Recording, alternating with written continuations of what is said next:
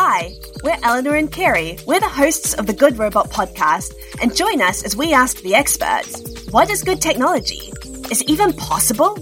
And what does feminism have to bring to this conversation? If you want to learn more about today's topic, head over to our website where we've got a full transcript of the episode and a specially curated reading list with work by or picked by our experts. But until then, sit back, relax, and enjoy the episode. In this episode, we speak to Soraj Hongladarom, a professor of philosophy and director of the Center for Science, Technology and Society at Chulalongkorn University in Bangkok. Sauraj explains what makes Buddhism a unique and yet appropriate intervention in AI ethics, why we need to aim for enlightenment with machines, and whether there is common ground for different religions to work together in making AI more inclusive. I hope you enjoy the show. Amazing. Well, it's a great pleasure to have you here today. We're thrilled. So, can we start by having you tell us a bit about yourself, what you do, and what brings you to the topic of Buddhism and technology? Right. Uh, great to be here, and thanks for having me. Uh, my name is Soraj Hongladarom. I teach philosophy at Chulalongkorn University in Bangkok, Thailand. And the thing that brought me to uh, working on uh, Buddhism and technology is that, of course, I'm a Buddhist, uh, so are 95% of Thai people. And in order to find answers that, like, uh, you know, are relevant to my context, it's natural to look at Buddhism. And I think that could contribute something to the uh, global audience, uh, global academic community also. Fantastic, thank you. And what does Buddhism mean to you? Oh, uh, that's a good question. We have not uh, reflected on this question uh, often here in Thailand because it's like an environment for, for each of us here. But it means that uh, whenever we we uh, find troubles, problems, uh, we usually look at what Buddhism has to say in order to find answers. And it functions as a resource pool, so to speak, where uh, we can get, you know, sustenance or, uh, in my case, funds for uh, inspiration, for uh, looking for answers for problems that occur with modern technology, such as AI and, and others. Our podcast is called The Good Robot. Yeah. And so we're asking what makes good technology? What does good technology look like? This is, of course, a huge question that's only, and only part of that question is about creating belief systems for machines. Yeah. Uh, you've said before that in Buddhism, being good isn't just about being ethical. So I'm mm-hmm. really interested in how you think Buddhist philosophy can help us approach this question, particularly now that ethics has become a catch-all for AI's potential harms. So, can you tell us what you think makes Buddhism unique in its response to the question of what makes good technology? Yeah, in fact, I rather like the term good technology because it points toward uh, the the idea that you mentioned. Uh, by being good in English, I understand that uh, being good has two broad meanings because uh, when the word is translated into my language, into Thai language, uh, the two meanings are used by different words. Uh, on the one hand, the uh, technology is good in in the sense that they are efficient and they are functional and they are effective. I mean, uh, like uh, we have a good car, it, it, does not break down easily, and and so on. In the other sense, that is the more ethical sense. In that sense, when we talk about a car being good, in the second sense, it means uh, we have an ethical environment, uh, ethical component for the car, which which uh, could be, you know, um, very much related to the first sense. And in fact, if we look back at the Greeks, like uh, Plato and Aristotle, these two senses of being good are interrelated and they are much the same as what we, you know, have in in other traditions, like in Buddhism, also these two senses are kind of re, uh, very much related together. So, what makes Buddhism unique? It has the idea of interdependence and uh, doctrine of no self, which is a bit technical, but the idea is that uh, you try to become altruistic and and you try to become compassionate in the sense that you open up yourself and you look at the world not as uh, you know constituted by walled egos, but you try to open yourself up in such a way that you see uh, that all things are connected, and from that uh, you can find like ethical considerations. Thank you. It's really fascinating. And what kinds of harmful outputs or what kinds of problems do you think might come from technology that doesn't abide by these kinds of Buddhist principles? Well, the kind of thing that uh, like uh, does not follow the Buddhist principle, right? That's uh, your question, right? We we have to look at uh, the essence of uh, Buddhist ethics, so to speak, and and once we are clear on that and we can uh, start to answer the question, starting from compassion and seeing that all things are interdependent, uh, what what happens is that in in terms of cultivating oneself, that is what being a good Buddhist means. You try to do things that do not harm others. That that uh, is a very basic thing that uh, is the number one, and then uh, you you try to cultivate your your bodily action and your speech and your mind. Uh, your bodily action is that uh, you do not harm others, you do not lie or steal. Uh, that's uh, very that those are very basic things. And in terms of speech, you don't lie, and from that we could have some kind of uh, considerations that can be applied for ethics of technology later on. And you also cultivate your mind so you do not covet others' uh, possessions. Uh, you try to remind yourselves uh, as often as you can that, uh, you know, uh, right now you are having bad thoughts, so to speak, and you try to catch them before they turn into speech or bodily action. So uh, those are basically what Buddhists try to cultivate themselves. So in terms of you know the broader idea on how technology could be materialized, are the kind of technological products or systems that violate these uh, very basic ideas of Buddhist ethics would be such that uh, the manufacturers, for example, always think of themselves and they are building a wall around themselves, separating themselves against all others so that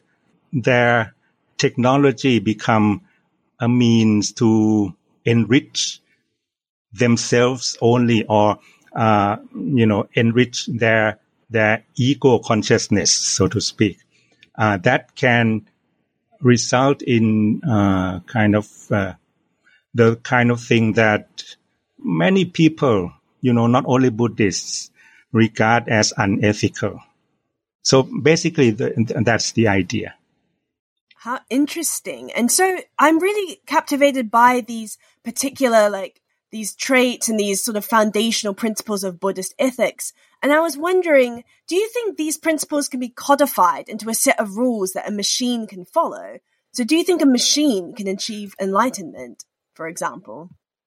Uh, yes, yes. Uh, thanks for the question. Well, uh, the term machine enlightenment is, is in uh, my recent book and uh, it like demands explanation. Is there a code of rules? Could be, yeah, because uh, when you talk to engineers, they prefer, you know, uh, something that they can grasp easily and something that they can use in their works as a part of their algorithms, so to speak. So in this case, what I think is that uh, when you devise a ethical code of conduct based on Buddhist ethics in artificial intelligence, the end result would not look terribly different from the kind of ethical guidelines for AI ethics that you find, for example, in the EU or uh, I'm sure in Britain or in the US or uh, in other advanced countries. Uh, concepts like protection of privacy rights, transparency, accountability will be uh, there in a Buddhist inspired code of ethics because those are some of the things that we really need for uh, AI to behave ethically. Uh, for example, uh, in in my country, uh, there is a group who is trying to develop uh, facial recognition technology, and they are also aware of the ethical implication of their development because uh, as we know facial recognition technology has a very strong potential to invade our privacy sphere and to cause a, an imbalance of power between the state authorities and the citizens. So we have to be really careful when we have such a technology. There are benefits, of course. Uh, you know, there might be some applications where facial recognition technology can provide, you know, tangible benefits, but the harms are there. So, so we need a, uh, you know, strong code of conduct or set of rules where, which could be translated into legal mechanisms or you know uh, law th- that uh, are strong enough to to deter some kind of uh, unethical action that could happen, but at the same time could you know uh, benefit uh, tech, uh, the development of the technology also. So, is there anything unique to Buddhism in terms of the, the substance of the code that uh, we are talking about could be and and uh, the Buddhist inspired code might pay more attention to inclusiveness and uh, reduction of uh, social injustice, inequality in society, perhaps uh, more substantially than the other codes that are in existence at the moment.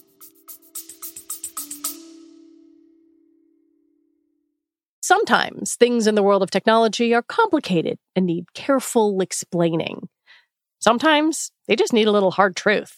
I don't think anyone is going to buy a banana with crypto at any point in the foreseeable future. I'm Lizzie O'Leary, the host of Slate's What Next TBD, your clear eyed guide to technology, power, and the future. Friday and Sunday, wherever you get your podcasts. Mm, lots of those points resonate with a feminist perspective on technology.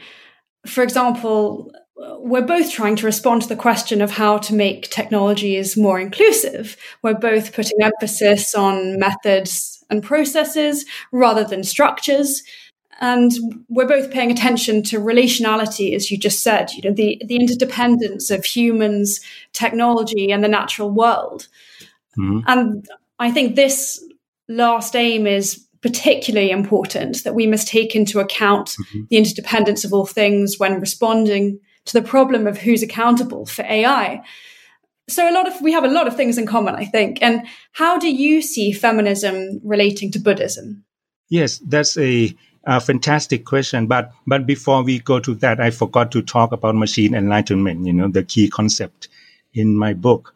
The term, in fact, is a metaphor, and I'm not uh, saying that machines can become enlightened, that would be absurd. Perhaps in the next 100 years, who know? Uh, but as of now, uh, there is no way, no possibility that a machine can get enlightened, you know, uh, let alone conscious, you know, they, they are not capable of, of uh, becoming a conscious entity anytime soon. And when we talk about real enlightenment in Buddhism, you have to become conscious first. So that is out of question. But uh, that does not mean that uh, we cannot talk about machine enlightenment as a, a comparative framework or a metaphor. We are talking, of course, about ethics. And in Buddhism, the whole point of ethics is a uh, is that we have a guideline where we can cultivate ourselves through those guidelines in order that we achieve the supreme end uh, of becoming a Buddhist, which is attain enlightenment, uh, becoming free of all suffering altogether, you know, completely, perfectly free from all any type of suffering. Of course, that's an ideal, and uh, we Buddhists believe that it is very difficult or perhaps not possible in one's lifetime, one single lifetime to achieve that uh, type of enlightenment. But the structure is this. We have enlightenment at the top, and then we have guidelines that uh, help us achieve eventually enlightenment. And those guidelines comprise uh, the ethical conduct that Buddhists need to follow. So when we extrapolate that to machines, what we have is that we have the supreme perfection, the end result of what a really, really good, perfectly good machine or perfectly good technology looks like, and guidelines for any type of machines to find, eventually achieve those end results. And, and those guidelines are, you know, roughly the same as uh, what we talked about earlier. And prominent among uh, those guidelines is uh, the idea of inclusiveness, which is very much uh, relevant or dependent upon the idea of compassion and interdependence out of that, of course, uh, we uh, have the idea that uh, every group in society cannot be, you know, marginalized or neglected. We have to include everybody, and that is uh, very much part of the whole idea of social justice. So uh, from that, we we have the idea that feminism is very much uh, part of uh, what we are trying to achieve through technology, especially through through an ethical thinking on technology, especially on artificial intelligence. In fact, uh, I am a member of a group of scholars and activists who are trying to create a more inclusive, uh, more you know, uh, gender oriented or more uh, sensitive to these uh, groups uh, through technology. So uh, the question that we are concerned with is how to create AI in such a way that all these groups are not neglected and, and are always included. So it's a fascinating idea. And what I'm after, I think my contribution is to look at the issue from from above, from, um, you know, I'm a philosopher from a more theoretical standpoint, but I hope that uh, my my idea should have some kind of practical considerations also. Do you think that we can get religions to come together together to solve problems in AI? Do you see Buddhism in, in being particularly compatible with certain other religions or activist traditions like feminism? And if so, how do Buddhist approaches allow for multiplicity? Yes, uh, I very much believe that all religions share much in common uh, from the beginning. We, we, you know, when we engage in interreligious conversation or dialogues, we don't need to pay attention to the differences. Of course, we know about the differences, and, and there are always be differences among religion. But but when we talk about cultivation of oneself, I think uh, uh, my uh, brothers and sisters in other religions, I think they they share the same feelings. I mean, uh, no matter if uh, your end result is to enter into communion with the divine uh, does not matter because in order to be able to achieve that, you need some kind of ethical conduct. Some may think that uh, you need divine grace, but um, you know you you cannot just uh, lie still and then uh, grace will come. Uh, you have to at least do something, and that's my my belief anyway. Uh, so in that case, uh, we, we can find a lot of similarities, common grounds uh, among the religions. And uh, the idea that uh, whenever you build a wall around yourself can resonate very much, I think, with the theistic religions also, because in that case, you are walling yourself up from God, and and that is a no no. I, I, think I mean I'm not a Christian, of course, but that could be uh, some kind, you know, because you are uh, turning your back on the divine, and and you know, uh, you you you don't want to do that as a, a believer in in in God or something. So a lot of common ground, and and I think we can work together. Thank you so much. That's really encouraging. And this whole interview has been so fascinating. But we have one final question for you, which is that we've talked a lot about all the amazing insights that Buddhism can bring to AI ethics, to thinking about technology. But we'd like to flip that question for you. So say, what do you think the study of technology can do for Buddhism and Buddhist ethics and Buddhist thought? Uh, yes, yes. I'm sorry I missed uh, Eleanor uh, asked question about uh, multiplicity. Uh, there is a saying in Buddhism, uh, the end point, which is enlightenment, can be the result. And there is always a multiplicity of ways to arrive at the final destination. There is, uh, it's, it's, not the case that there is only one way and this way only. There are uh, myriads of ways uh, where we can end up at the same destination. And your question about what technology can do is a, a very fascinating one.